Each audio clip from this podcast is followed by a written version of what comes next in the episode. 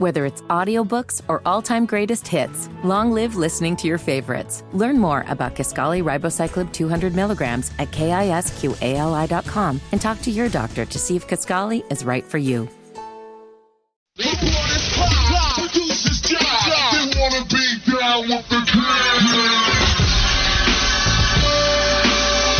Only on Sports Radio 92.7 FM WFNZ.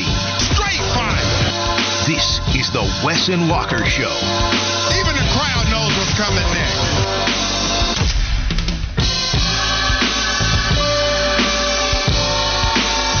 Hitting the drum line coming in on a Monday. It's Wes and Walker, Sports Radio 927 WFNZ. We appreciate you spending the next three hours with us. You can text us.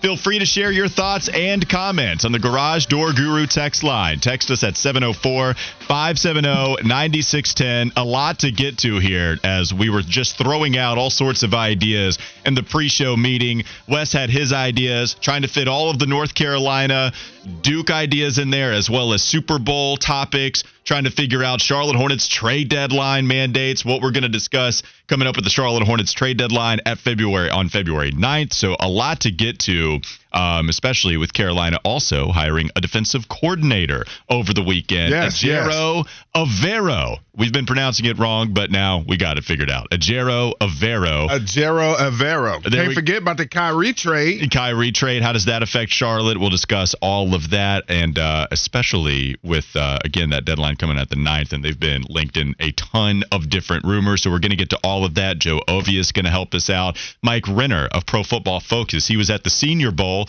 and he has plenty of thoughts on the Senior Bowl. He'll share with us as it pertains to the Carolina Panthers. But we'll get off of the bus discussing North Carolina falling to Duke, 63 to 57. Let's do it right now. Fitty, open the doors. We look good getting off the bus. I got something to say.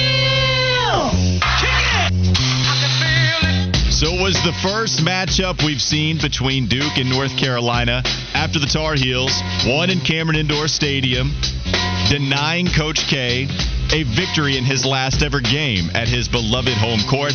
And then North Carolina beat Duke in the Final Four. It was the first matchup we have seen since then. Leading up to the contest, there was a lot of is the rivalry dead conversation. How much is it going to mean to Duke if they win or lose? How much is it going to mean to North Carolina? Well, I want to go to Fitty right from the bat, right from the get go, I should say, because Fitty is someone that is a big old Tar Heel fan. And I could not get a real gauge on how you felt with all the rivalry is dead talk. I feel like I couldn't get, you would say it's not, but then you would also say, like, I can always just go back to the Final Four contest where North Carolina would win. So where are you now, before and after? Were there any feelings that you were surprised by after North Carolina lost? Um, first off, I never thought the rivalry was dead. Right. And I never was going to use that shot that happened last year as a cop out. Because Saturday night, guess what, folks? I wanted to win as bad on Saturday as I did last April, as I wanted to win last March, last February.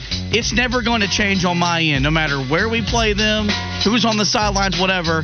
I want to beat them. And so, um, you know, you got to tip your hat off to Duke. They played a really good defensive game when they got timely shots on offense. And from a Tar Heel perspective, just annoyed. It wasn't even real anger after the defeat. It was just more of an annoyance with the way this team has played and is playing because they shouldn't be playing like this given the fact you got a core four back from a team that was, as they told you, a rebound away from winning a national title. What do you think, Wes?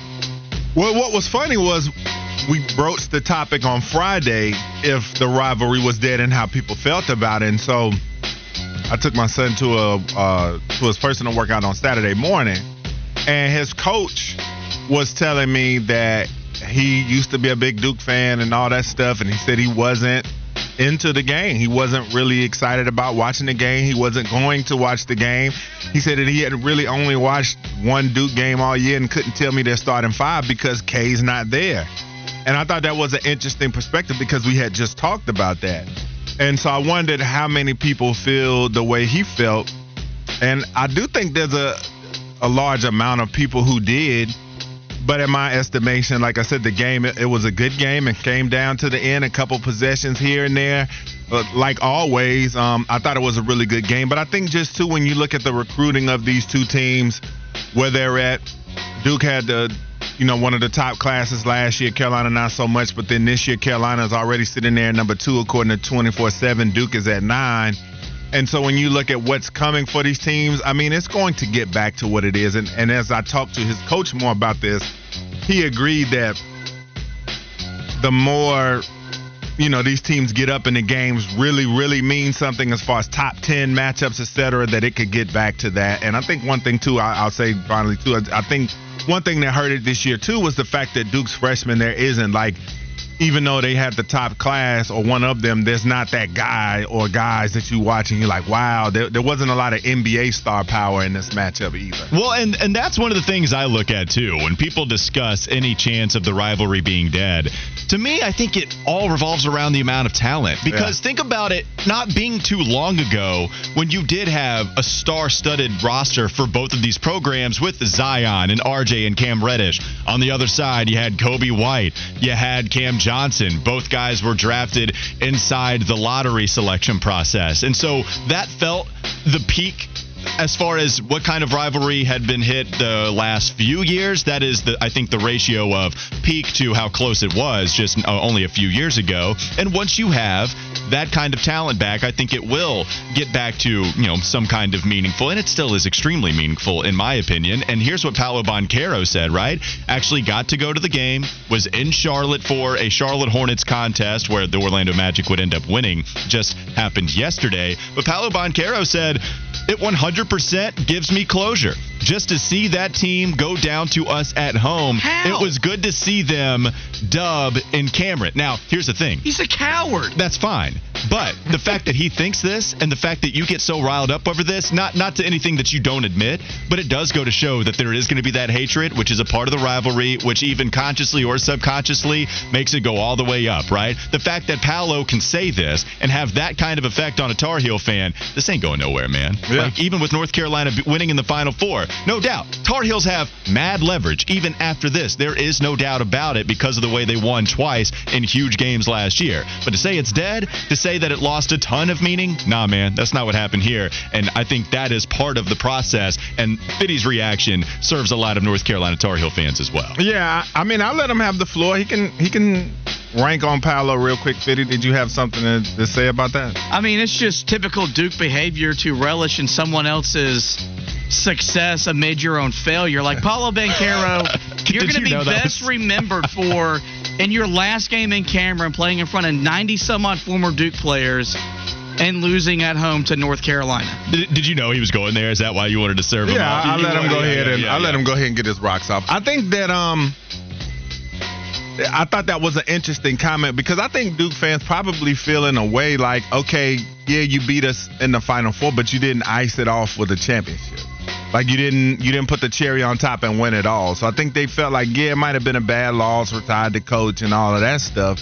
But at the end of the day, there's still so many memories there. So many times they beat North Carolina in big spots as well that they probably felt like, and I think maybe that's where Paolo's coming from a little bit. Like, yeah, we lost to them, but they didn't win the championship. I think it would have stung all the more if they would have been able to get that national championship. Well, North Carolina, they do fall 63 to 57. Only 57 points scored. A really yeah, low man. scoring affair between both of these teams. 21 and, points below its season average. Whew, one of the bigger topic, uh, one of the bigger conversation points after this contest was the lack of free throws for North Carolina. Armando Bacot only shot two free throw attempts. Uh, free throw attempts made them both. Caleb Love went to the line, shot one time, missed his only free throw. Wes, that was it.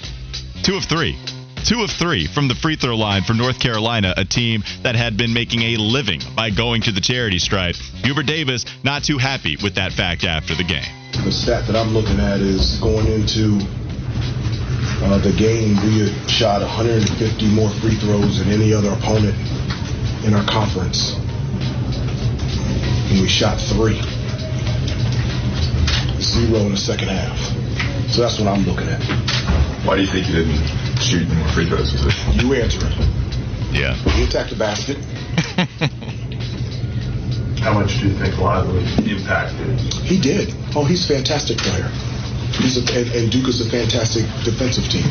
Uh, they pressure you. They do a great job with their quickness, moving their feet. Um, Dereck is one of the best, if not the best. Even if he does, even, even if he doesn't block it, his length and his athleticism um, uh, can alter it. We went to the free throw line three times, and we shoot 150 more than any team in the conference. Dereck Lively had eight blocks in this game, and even if he's not scoring a whole lot, people are starting to change their opinion about Dereck Lively. Maybe not being number one overall, but certainly providing a much bigger impact the last month of basketball for this Duke team. Here's what I'll say though, man, is it not lame for these coaches to continue to criticize lack or you know too many free throws. Like I'm done with this, man. Wh- whether it's against North Carolina or whether it's for North Carolina, I defended North Carolina against NC State when State fans were out here saying, "Oh, they took too many. It was ridiculous." And I said, "Look, that's just how it went." Yeah. Like I'm tired of arguing about the amount of free throws and that's why North Carolina won or that's why they got this advantage. And you know what? The same thing applies here. I think it's lame for Hubert Davis to come out here and make it such a big storyline. The fact that they only went to the free throw line three times, dude. I'm not here for these coaches to continue to point to the charity stripe and say this is why we won or lost, man. Like it's just so annoying to me why these coaches will complain you had your shots to win. It didn't happen. I'm not here to hear about all of this complaining once again about North Carolina not shooting free throws. Yeah, I think that coaches they really just want to come out outright say you're cheating, but they won't say it because they don't want to come across that way. But their makes and attempts were the fewest for North Carolina in the ACC era. So I mean, that was I can side with him a little bit on this as far as this was a historical night for them in a bad way from the free throw line. But you're right about Lively as far as the scoring may not be there over the last five games, only averaging six points, but he's averaging eight boards and five blocks. Now we haven't had a guy come into the ACC putting up those type of shot blocking numbers in I don't know when. Eight is ridiculous. Eight yeah, ridiculous. and averaging 5 mm-hmm. uh, like I said, over your last uh, five games, five per game. That that's impressive. So I mean, I, I'll give him credit for that. You know what's really funny about your soliloquy there you just delivered, Walker? Yeah, what's that? Friday we established that you look like a Duke player. Uh huh. That answer was as much a Duke answer as you could ever give. Because also, didn't you start the show Friday? Out here, I mean, pleading for the Lamelo Ball to get foul calls. But then on the flip side, mm. you don't want to hear head coaches. Have you seen Lamelo get hit Did in mm. the room? Did you face? see Pete Nance's arms get grabbed while he was trying to shoot the ball, or, or were you not been- watching? There's been Vinny getting calls all fired up. over the place. But if you want to compare Lamelo You were getting too busy hit, watching Victor Wembanyama film. Okay, yeah, you can take it personal all you want. I know you're a I'm little stepping out of salty because boat. your team lost. Because that's I still really care. Okay. Walking Because- Fitty on the argument. Well, yeah, look at Fitty, Pete man, noticed. shaking his head. It's cool that you lost, and I get that. And It's I not understand cool why you would be you're salty when you're talking cool about LaMelo Ball getting hit in the face, and you want to God, bring man. that to this conversation. There's a little bit of something different there. You're right. North Carolina had foul calls that didn't go their way. But I'm tired of Mack Brown, Hubert Davis. Like, you got a couple North two- Carolina coaches. but- but- just, just go ahead and admit it. You're, many- how you're many- on the Duke side of the rivalry. Uh, That's How- what you are how, now. How many would you have been happy with? Like, did you want to see But five three more? attempts, you'd be cool? crazy, No, though. it is. Are you? Would you wanted to see five more and then you'd be happy? You want to see six more, seven don't more? don't ever complain for Lamelo Ball to I'd get say foul somewhere. calls ever I'd say again. somewhere Good around God. your averages. Okay, so That's then, weak so then why do we play this game if you just want to give him the allotment of free throws every No, single no, time? No, no, no, not that. I'm just saying that I guess he felt that way because I saw a lot of calls that he did challenge, and I'm sure that he was getting frustrated with the amount of calls that weren't being made. Okay, to make that the storyline after this, it can't be the storyline that Pete Nance goes one of ten. It can't be the storyline that It R.J. is, but the- Davis but and we Caleb know Love that- go but we five know of that- sixteen and five of fifteen. Yeah, but we know the charity stripe makes a huge difference. oh, it It's the does. most efficient play in basketball. And it does help guys get in rhythm if they see the ball go through the hoop at the line. Like that can change the game in a lot What- of what- ways. yes, I'm not. I'm not arguing the fact that Yeah, I'm, shooting I'm, free hey, throws. I'm just, I'm just contributing. I'm letting y'all two go at it. No, 100%. I, I'm not arguing the fact that going to the free throw line could change the game. I'm arguing the fact that he made that the storyline when the bottom line is that you lost. And I don't know how many you would have been okay with. If you want to get close to the average, then fine. But if you're talking, all right, after, if we would have gotten maybe four more calls, then I'd have been cool about it. Man, it's just lame to me. That's just mm-hmm. lame to me. We'll get to more of it. I'm sure Fitty will be yelling at me. He'll. T- it, it's funny, like it's an insult. You're a Duke fan now. Yeah. It's not even that. Like you're messaging from Friday to Monday is just completely contradicting itself because it's not for your favorite team now. Uh, F- Fitty. uh, It- I mean, it's just what? freaking trash, man. That's a couple of bites so for the end of the week right here, man. Look how bad he is. That's that passion. I mean, it's it's just borderline pathetic, is what It's- He's, he, he's he like under his breath. It's freaking trash, man. We'll hear more from Fitty coming up after the break. It's Wes Walker Sports Radio 92.7 WFNZ. McDonald's is not new to chicken. So maybe stop questioning their chicken cred and get your hands on the McCrispy. Juicy fried chicken, buttery bun, unmatched pickle to chicken ratio. Yeah, they know what they're doing. In fact, we can honestly say they're not new to chicken, they're true to chicken. The McCrispy. Only at McDonald's. Ba da ba ba ba. Whether it's audiobooks or all-time greatest hits, long live listening to your favorites. Learn more about Kisqali Ribociclib 200 milligrams at kisqali.com and talk to your doctor to see if Kisqali is right for you.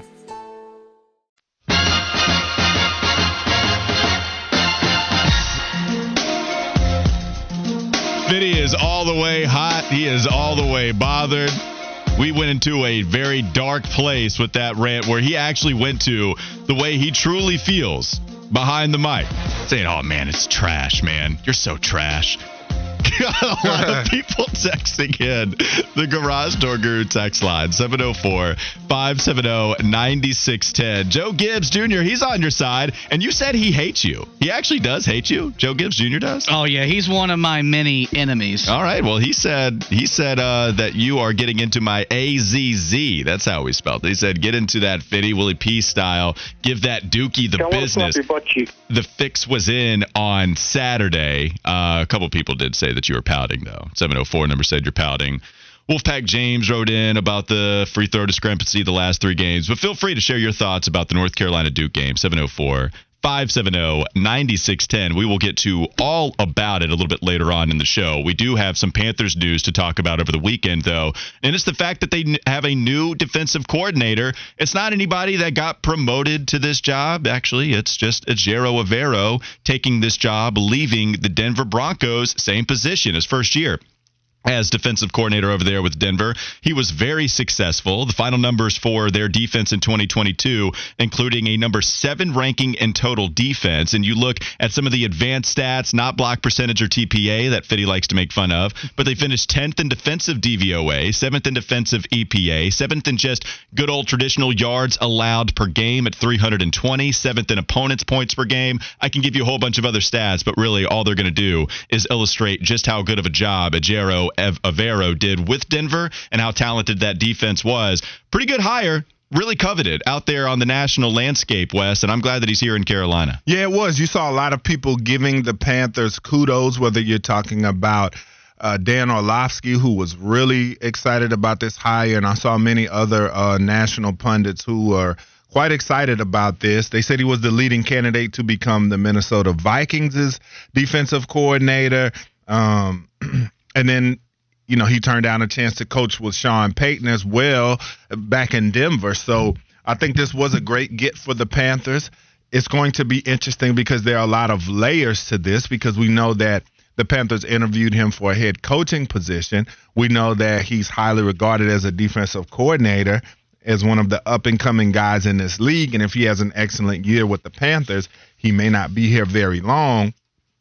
Don't want to you know, dampen the parade already, but there are a lot of layers to this. But I think it does say a lot uh, about the job that Frank Reich is doing so far as far as hiring a staff and just the fact that a guy like Evero, who's so hot and so widely regarded, I think it says a lot about what he thinks of what the Panthers have in the cupboard on defense and uh, what they can do. Well, and, and you're talking about the amount of layers to it. Well, let's dive into it a little bit because Frank Reich being the hire, I think part of the reason he was the hire, David Tepper, along with that, said that he would do everything he could to make sure that a competent, not even competent, but outstanding staff would be in place alongside of Frank Reich. And you do have, I mean, if, if you were to talk about hot names at the defensive coordinator position, it probably went Vic Fangio number one, but then you are taking a Fangio disciple somewhat with Ejiro Evero, and then you're bringing him in. So outside of Fangio, this is probably the next best name you could get with Fangio already taking a different job.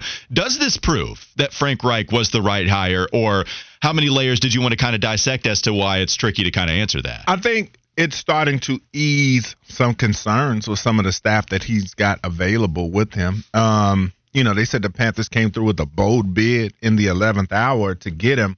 So that shows that the Panthers are very serious about what they want to do. Not that we did it before, but it seems like they're serious about making the right choices and are making them. But I think if he continues to put together a really good staff, uh, because Deuce Staley is going to join the staff, and then there's been talks, but nothing finalized yet as far as Jim Bob Cooter um, joining the staff as well. But if he's able to get that, well, I mean, you can't help it. We're gonna have to move on at some point. We'll get used to it. yeah, yeah. So if he's able to do that, then this, you know, has the makings of a, a really good staff. So then next comes after you get the staff, you have to get the requisite players to be able to do so. And uh, I saw things talking about the players that could thrive in Evero's system, and it's a lot of the usual suspects that you would think because they talked about how he runs a lot of odd fronts, which for those who don't know, like a 34 defense, and then he has a lot of other multiple looks and stuff to throw a lot at defenses that could allow him to be creative with some of the pieces uh, that the Panthers have. So, which I would imagine Brian Burns would then turn into a 3 4 outside linebacker. Right. And so uh, that would be interesting as well. Well, and, and talk to me about this from an offensive line perspective. Mm-hmm. What kind of what kind of problems are you dealing with when you're discussing a 34 defensive scheme rather than the opposite, which is what they were running? Is there anything different for you as an offensive tackle? Yeah, odd fronts. I feel like it gets that name for a reason. I mean, obviously it's called odd because it's only three men, but yeah, it is a little bit different when you talk about how you block because you know you don't have those that three technique sitting right in there. You just got that big old nose. Who, when you have a three four, you got to have a big old nose. Okay, mm-hmm. not the one you breathe out of. Well, Derrick Brown can do that, right? Like I think he's not he's not See, I could see him being no more of a five technique defensive end in a 34 because he's pretty athletic. Yeah. Like, I would think you would want to go get you a big monster in there. yeah, I guess that's right. I just feel like he's versatile enough to kind of hold it down in a few different spots. Yeah. And, and maybe the pass rush is something you want to see come from him. Yeah. But I feel like versatility is there enough to where he's not going to get schemed out. He could, yeah, he could go back and forth, but I think you know, he could have a chance to thrive more as that five technique in the 34 front, but he they could put him at nose, but to me he's a three technique because he's athletic. Well, now my my next question is as we go with Brian Burns, does this scheme allow him to eat at a level he hasn't before? I mean, if you're just talking about speed rushers, maybe I'm wrong on this, and you can correct me on this if I if I am, but when you're talking about odd front, and then you have Brian Burns as the speed guy, the the linebacker that is rushing, and all intents and purposes still is the pass rusher. Does that allow them to eat a little bit more, maybe standing up a little bit? Like, what do you expect from Brian Burns in this specific scheme? Well, he was a defensive end at Florida State, so he's used to having a, a hand in the dirt, and then he's been that his pro career. I would say though, you know, we've seen a lot of three front linebackers thrive because you think about the old Pittsburgh Steelers defenses with Kevin Greene and Greg Lloyd and all those guys, and you can do a lot of funky stuff with blitzes, but a lot of it comes down to those five techniques and are they able to hold it down? Because really the the defensive linemen in a three four are space eaters. They just are there to really just take up space and let the linebackers you know, in my estimation, it's a defense that is catered to linebackers. And so, yeah, I would think that Burns would be able to do it. He'll be able to attack offensive linemen more from a stand up position, but it also means that he's going to have to be in coverage a little bit more, too. So that'll be an interesting part of his well, we hated that. I right. mean, when, when Phil Snow was here, yeah. and then he would drop Brian Burns in coverage, it got better, but then it got fixed pretty much without yeah. Holcomb and Steve Wilks running yeah. that side. And, and so because you can't really you can't put him at a five in that because he's going to take, you know, you're going to see two blockers a lot as that five technique on most plays, especially on run plays. And, you know, that can weigh you down because we know he's not a heavy guy. So, uh, him being out there, he will be exposed in coverage a little bit more. So we'll see if he gets better there. But I think his numbers, just as far as what he puts up, Evero to me, just with his reputation, I think he's going to be able to motivate those guys and put them in positions where you may see a increase in his numbers. Um, feel free to text us, as I've mentioned before, on the Garage Door Guru text line. Oh.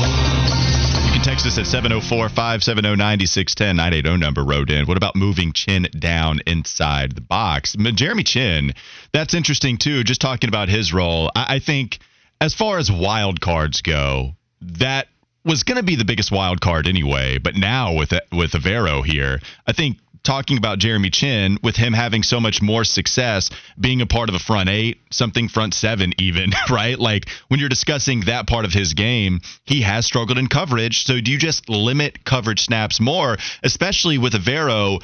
Liking to put a lot of defensive backs on the field. And, Jer- and Jeremy Chinn, I think, can really help you out with a lot of different angles there because you're not sacrificing strength. If we're talking about him, maybe even being a better linebacker, typical role guy anyway, but he still qualifies as a defensive back.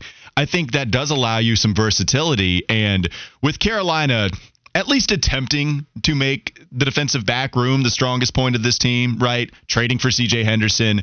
You traded for Stephon Gilmore and then he went to Indianapolis, but you gave Donte Jackson some money. You know, yeah, it, the defensive backs have clearly been what they've tried to make the strength. I don't know if Evero can fix CJ. I, I don't know what's going to happen there, but we do know that Scott Fitter at least has put a priority on some of those defensive backs. Yeah, and the thing with Chinn is that – it's so hard in today's NFL to play a guy uh, down in the box a whole lot. I mean, I know at that size. You mean at that size as well? Like I said, because if you want to put him down the linebacker, then slap 15 more pounds on him, and even still, I mean, he's listed at 220. You put him at 235. That's still pretty smallish, right? For linebacker, but you would hope that maybe he could have a Thomas Davis type transition, but you know, I don't know if they've seen that. They put Thomas Davis at linebacker immediately, and he was instantly a stud. So I don't know that you put Chinn down there and you get the same results, but um, so that's the that's the interesting part about Chinn's game. I think he's probably going to have to stay as as strong safety or at the safety position, and then you know just hope that that he gets better with coverage because we know that's an area that he struggles at. But it's hard in today's NFL with the teams that throw as much as they do just to kind of let him roam the box a lot. Well, and they did run multiple looks under Phil Snow, but yeah. if you look at Ejiro Evero's defensive scheme as and maybe his philosophy more so than just that odd man front, he did say this quote: "You've got to affect the quarterback. If you can't get there with four, you got to bring five. If you can't get there with five, then you got to bring six. Right. I do think that somewhat aligns with Steve Wilks, who is blitz heavy. So if you're not, maybe you're getting there with four, and then it's fantastic, right? Like that's that's the king. Get there with four. You're defensive lineman. Get home. Drop that many more people in coverage, yeah. and then that's that's how a defense is unstoppable mm-hmm. if your mm-hmm. defensive line can rush the passer like that. But if you don't, then it seems like Evero values getting there no matter what it takes over dropping guys in coverage and trying to beat the quarterback that way. Yeah, so I mean it's just going to be great to have a guy like that in the building that is a mad scientist of sorts he does have a lot to work with. And we know this offseason that the Panthers are going to tweak it, whether it be by draft picks. They'll get a guy in the draft or two that may come in and contribute and, um, you know, bring in some free agents here or there. There'll probably be some guys that will travel with him from Denver uh, to the Panthers as well that can help guys transition over to his defense and what he wants and what he likes. So it's a big hire. It's got a lot of potential. And so now, you know, he's got to get in there and work his magic. Um, one thing I wanted to talk about too with this coaching staff, or maybe a couple, it does give me the feeling that this is going to be as highly anticipated staff as we've seen mm-hmm. in in quite some time. Where we had so many question marks with Matt Rhule and that staff, mm-hmm. bringing in Joe Brady. That was highly anticipated, whether you agreed with it or not. Yeah. You anticipated what the hell we were about to see from this young wonderkin type guy mm-hmm. who did a great job with LSU's offense. Was it all the players? Was it some of the passing game coordination that he put together? Yeah. What was it? Anticipating there. But Phil Snow didn't really have a ton of the hype. Ben McAdoo comes in, it, hardly a flash hire, bringing him in as the offensive coordinator. You just needed some type of stability from somebody who had called plays in the NFL before. Ejiro Evero having the success he did with Denver, that's pretty highly anticipated. And not only the name with Jim Bob Cooter, but we've seen success from him before. Yeah. As of right now, there's only an interview request in place he has not been officially hired. So you still have that offensive coordinator position open under Frank Reich. How highly anticipated does this feel to you? Like, do you feel really good about the coaching staff that is coming together compared to other years, or do you feel somewhat similarly? No, I think this has been a highly anticipated coaching search and the coaches that he's adding. It seems like every time he adds a coach, it's big news. There's big reaction to it from all over the place. I think with the Panthers, uh, as we've talked about, the Rhule hire was a mistake in a lot of ways. And I think that, as I've been saying, that this is, in my opinion, the most pivotal offseason for the Panthers. We know how many seasons in a row that they've missed the playoffs. And I think that this is their chance to be able to uh, really give you a blueprint for what the next, I would say, at least four to five seasons in this franchise is going to look like. And I think that's why it's been such uh, under a microscope. So I think every single hire has been big. And then now that you go out and get a guy like this, this continues to build anticipation because we know the reputation, as I said, that Evero has. Now you're looking towards the offensive coordinator position. And so a lot of people are really waiting to see what that's going to look like because we've seen pundits as well, not only saying what a good hire Evero was, but saying that, you know, the Panthers are serious. The Panthers are looking like a team that's going to take over the NFC South with this staff. I saw things like that as well. So when you read those type of quotes from people, that only gets the fan base even more stirred up and more excited about the hires being made. I will say this too, as there's been a lot of criticism hurled David Tepper's way for a lot of different reasons, a lot of it justified, and we can get into some of that, and we already have quite a bit this is the good part about having David Tepper as your owner. This is absolutely an advantage. With the Ejiro Evero being highly pursued among a lot of other NFL teams, hell, it was reported that Minnesota, that was the favorite to land him. I have not seen any contract numbers. Mm-hmm. Anytime you look up the contract for Evero, it's really just that he was let out of that contract with Denver as Sean Payton takes over.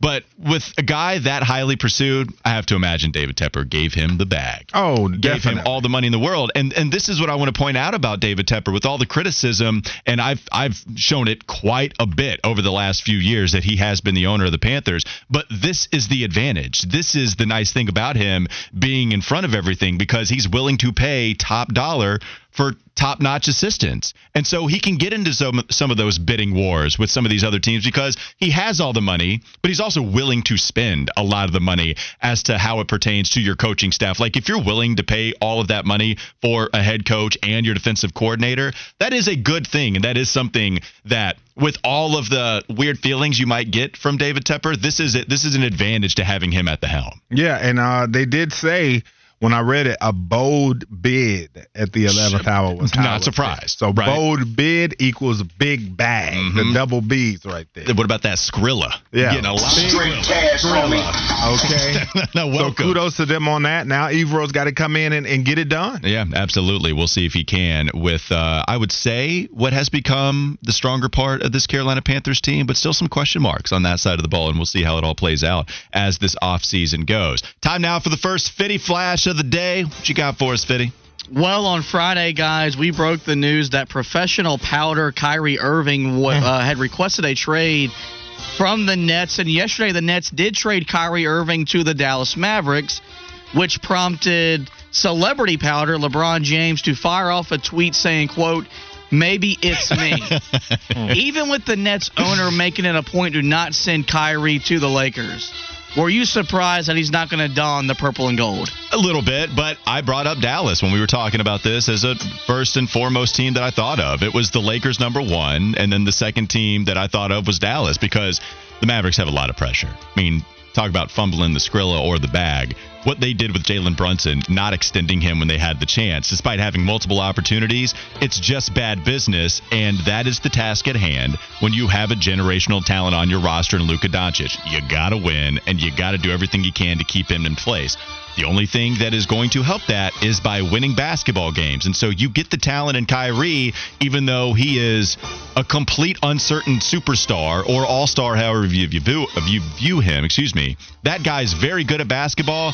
We have no clue what he's going to do at any moment in time. Dallas felt the pressure enough to go out and get him, despite it costing Dorian Finney Smith somebody they really value. Yeah, I was not surprised that he did not go to the Lakers. I just felt like the Lakers are deep in their stands, that they are not going to trade away those picks, especially for a player that is as moody as Kyrie Irving, and with LeBron, his uncertainty if if he's going to be there uh, going beyond this season. So I don't blame them at all, and I'm not surprised at all that this happened the way that it did. Uh, him going to the Mavericks, it's just going to be interesting to see because to me, I, I don't really feel like it's going to move the needle a ton with those two playing together.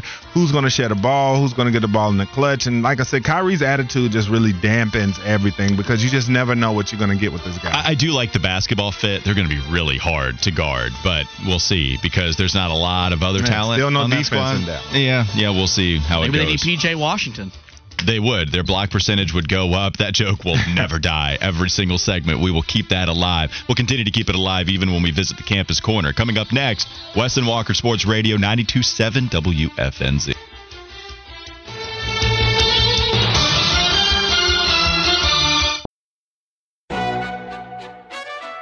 McDonald's is not new to chicken. So maybe stop questioning their chicken cred and get your hands on the McCrispy. Juicy fried chicken, buttery bun, unmatched pickle to chicken ratio. Yeah, they know what they're doing. In fact, we can honestly say they're not new to chicken, they're true to chicken. The McCrispy. Only at McDonald's. Ba da ba ba ba. Whether it's audiobooks or all-time greatest hits, long live listening to your favorites. Learn more about Kisqali Ribociclib 200 milligrams at kisqali.com and talk to your doctor to see if Kisqali is right for you.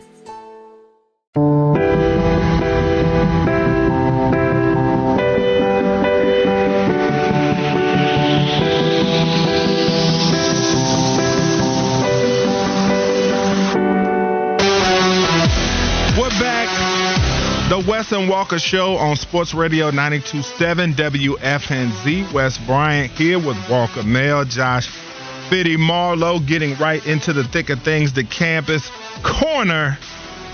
Listen, this weekend we had so much going on, so much basketball in the ACC landscape. We've already been talking about Carolina and Duke, but let's get to a couple of other teams uh, in the league this weekend. NC State gets another dub against Georgia Tech at home. DJ Burns, another huge game. DJ Burns Jr.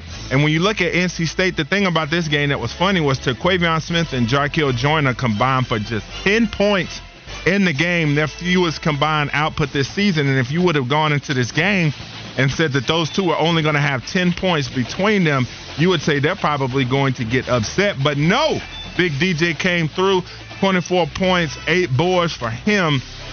And he's been excellent pretty much when you go back uh, to around mid December. Tons of games, 15 plus points. He had the big 31 point outing versus uh, my Demon Deacons, where he willed them to a victory in that game. So, Walker, do you think that if uh, Mr. Burns can continue this, as he playing his way into the ACC Player of the Year conversation? I mean, if you're going to say conversation, yes. I mean, what DJ Burns is doing is remarkable. 24 points for him in this last game against Georgia Tech. They're 4 and 0 in their last four games. It includes a monster victory on the road against Wake Forest, where he scored 31 points. And you're right. Since mid-December, he's been awesome. The the thing that I don't I don't think he's going to get it over an Armando Bacot. I don't think that would happen. But Armando had not been having the dominating type performances here as of late. He was going crazy with some of the rebounds 16, 16, 18. That was a three game stretch against Louisville, Boston College, and NC State where he was hitting 14, 20, 23. But the numbers are still good, right? Like even if it's not dominant Bacot, the numbers are still excellent um, as, as far as what you can expect on a night in, night out basis. And if you compare that to DJ, Armando's just been doing it longer stronger as well. So give me Bacot still ahead of DJ. There are still some other players that you could put in there in the ACC Player of the Year conversation. But comparing those two post strong dudes down low, I'm still going to give the edge to Armando Bacot. Yeah, he's had 16 games with 10 points or more, but the rebounding numbers I think is kind of where it hurts him a little bit. He's only had one double digit rebounding game all season. And like you said, when you compare him to an Armando Bacot, I mean, the rebounding numbers just aren't going to be close. Well, and you have also a dominant stretch from Armando that we talked about earlier, right? Where you do have that game against Ohio State, goes for 28. You do have the next game against Michigan, just whooping up on the Big Ten, where he scores 26 points, too. And so, like, we've seen this even a little bit earlier on. So, primacy and recency, uh, recency bias is helping out with Armando compared compared to DJ too. Then we look at the Clemson Tiger. They took a loss at home, first one of the season, to the Miami Hurricanes, and so now they've lost two straight. North Carolina's on the horizon. Is there any reason to be panicking yet for the Clemson Tigers? I don't know about panicking, but you certainly don't feel as, as good as you used to with Clemson being 10 and 3 overall in the conference and losing a couple of games in a row. So now you look at their conference record, it's still 10 and 3, right? Like that's why I wouldn't panic. They still have built themselves quite a nice cushion. But North Carolina, NC State, Virginia, like you know, North Carolina being three games behind, you again, that's where the cushion can come into place. Pittsburgh and Virginia being right there, just a half game back, NC State and Miami, you certainly have a sense of urgency, but panicking is probably too strong of a word for me to use here. Yeah, I don't think they should panic just yet. I think there's ebbs and flows in the season. I think Clemson has taken a couple L's, but they're still uh, very strong with PJ Hall. Brevin Galloway came back after he missed two games, so that's going to help them. He had 15 points.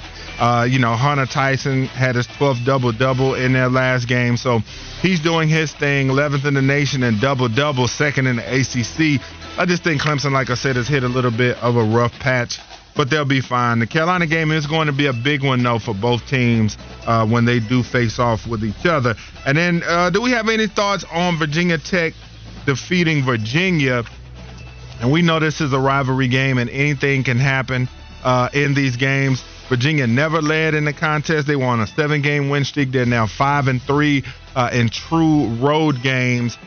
The Hokies shot over 50% from the floor, but they've just been owning uh, Virginia at home. I mean, they've defeated them three straight times in Blacksburg now. So, do we make of this that Virginia that this is just a bad loss of Virginia? Are we talking this up to it being a rivalry game? How do we feel about that? Yeah, I, I, to say it's it's bad is is strong to me, but yeah, I mean Virginia Tech, they're kind of doing what they did last year. They're not going on this crazy impressive one run, but they have won three of their last four games. That win against Virginia, it was huge as far as their NCAA tournament chances go, because the odds are VT is not going to go on the same exact run that they did last year when you get to the ACC tournament and end up winning the conference tournament, right? You're probably going to want to feel a little bit better heading into that tourney play. But yeah. the good news for Virginia Tech is their schedule is pretty good coming up for them, right? Mm-hmm. Boston College, Notre Dame, Georgia Tech. So you have a chance to run the table in those next three games. And then you have Miami and Duke. Duke on the road. We know how hard it's been to beat the Blue Devils at home. And so if they're able to maybe get that win against Duke on the road, avenge the loss that they had to Miami, the only loss that they've had in the last four games, then yeah, maybe we are talking about a very similar run to what they had last year in Blacksburg. And Virginia Tech, Walker, you'd love to know it. They went to the free throw line 17 times. Well, I don't know if Tony Bennett complained that, about that or what. But. No, probably not. That's what North Carolina should have done. Yeah. Davis, you know, they should have got their allotment at the free throw line. Yeah, so it was a great weekend in ACC basketball. There are some huge games coming up, a lot of questions still uh, to be answered this season. I, I, don't think Virginia should really panic uh, about this loss or, or feel away. Like I said, they were on a seven game winning streak. They were going into a building they've had trouble with the last uh, couple of times they've gone in there. It is a rivalry game, so we know in those type of envi- environments anything is liable to happen. So uh, Virginia Tech is a team that you know hopefully they this will be the start of them starting to get things uh, back on track for them as well because they've been so up and down this season and been mostly down as of late in ACC play. So I don't think the Cavaliers need to worry. They're still one of the best defenses in the country. I can't believe how much they count shot clock violations. I think they're the only team in the country that I see that really keeps track of that. Well, that, that backcourt is very good defensively. What we've seen from Virginia, we know this is exactly the type of philosophy that Tony Bennett instills within his program. And so, what you're seeing from Virginia, look, they're st- still 17 and four. It, it's it was going to be a tough game. I think most people expected this to be a tough game for Virginia, but it's interesting to see some of the teams we thought of as the class of the ACC. North Carolina, Wake Forest. I mean, monster game tomorrow for both of those teams as it revolves around the NCAA tournament. You know, how good do you feel about Duke even after that win yeah. against the Tar Heels and Virginia coming off a loss as well? Everything, maybe the momentum halting a little bit when you're talking about some of the class programs of the ACC. Yeah, no doubt. But when we come back, get your Reese cups out. Okay, whether you freeze them or not, that's a good topic if you freeze Reese's cups. But listen, we're going to have Mike Renner from Pro Football Focus after his trip to the Reese Murphy Senior Bowl. We'll have that next for you, Walker and West, on Sports Radio 927 WFNZ.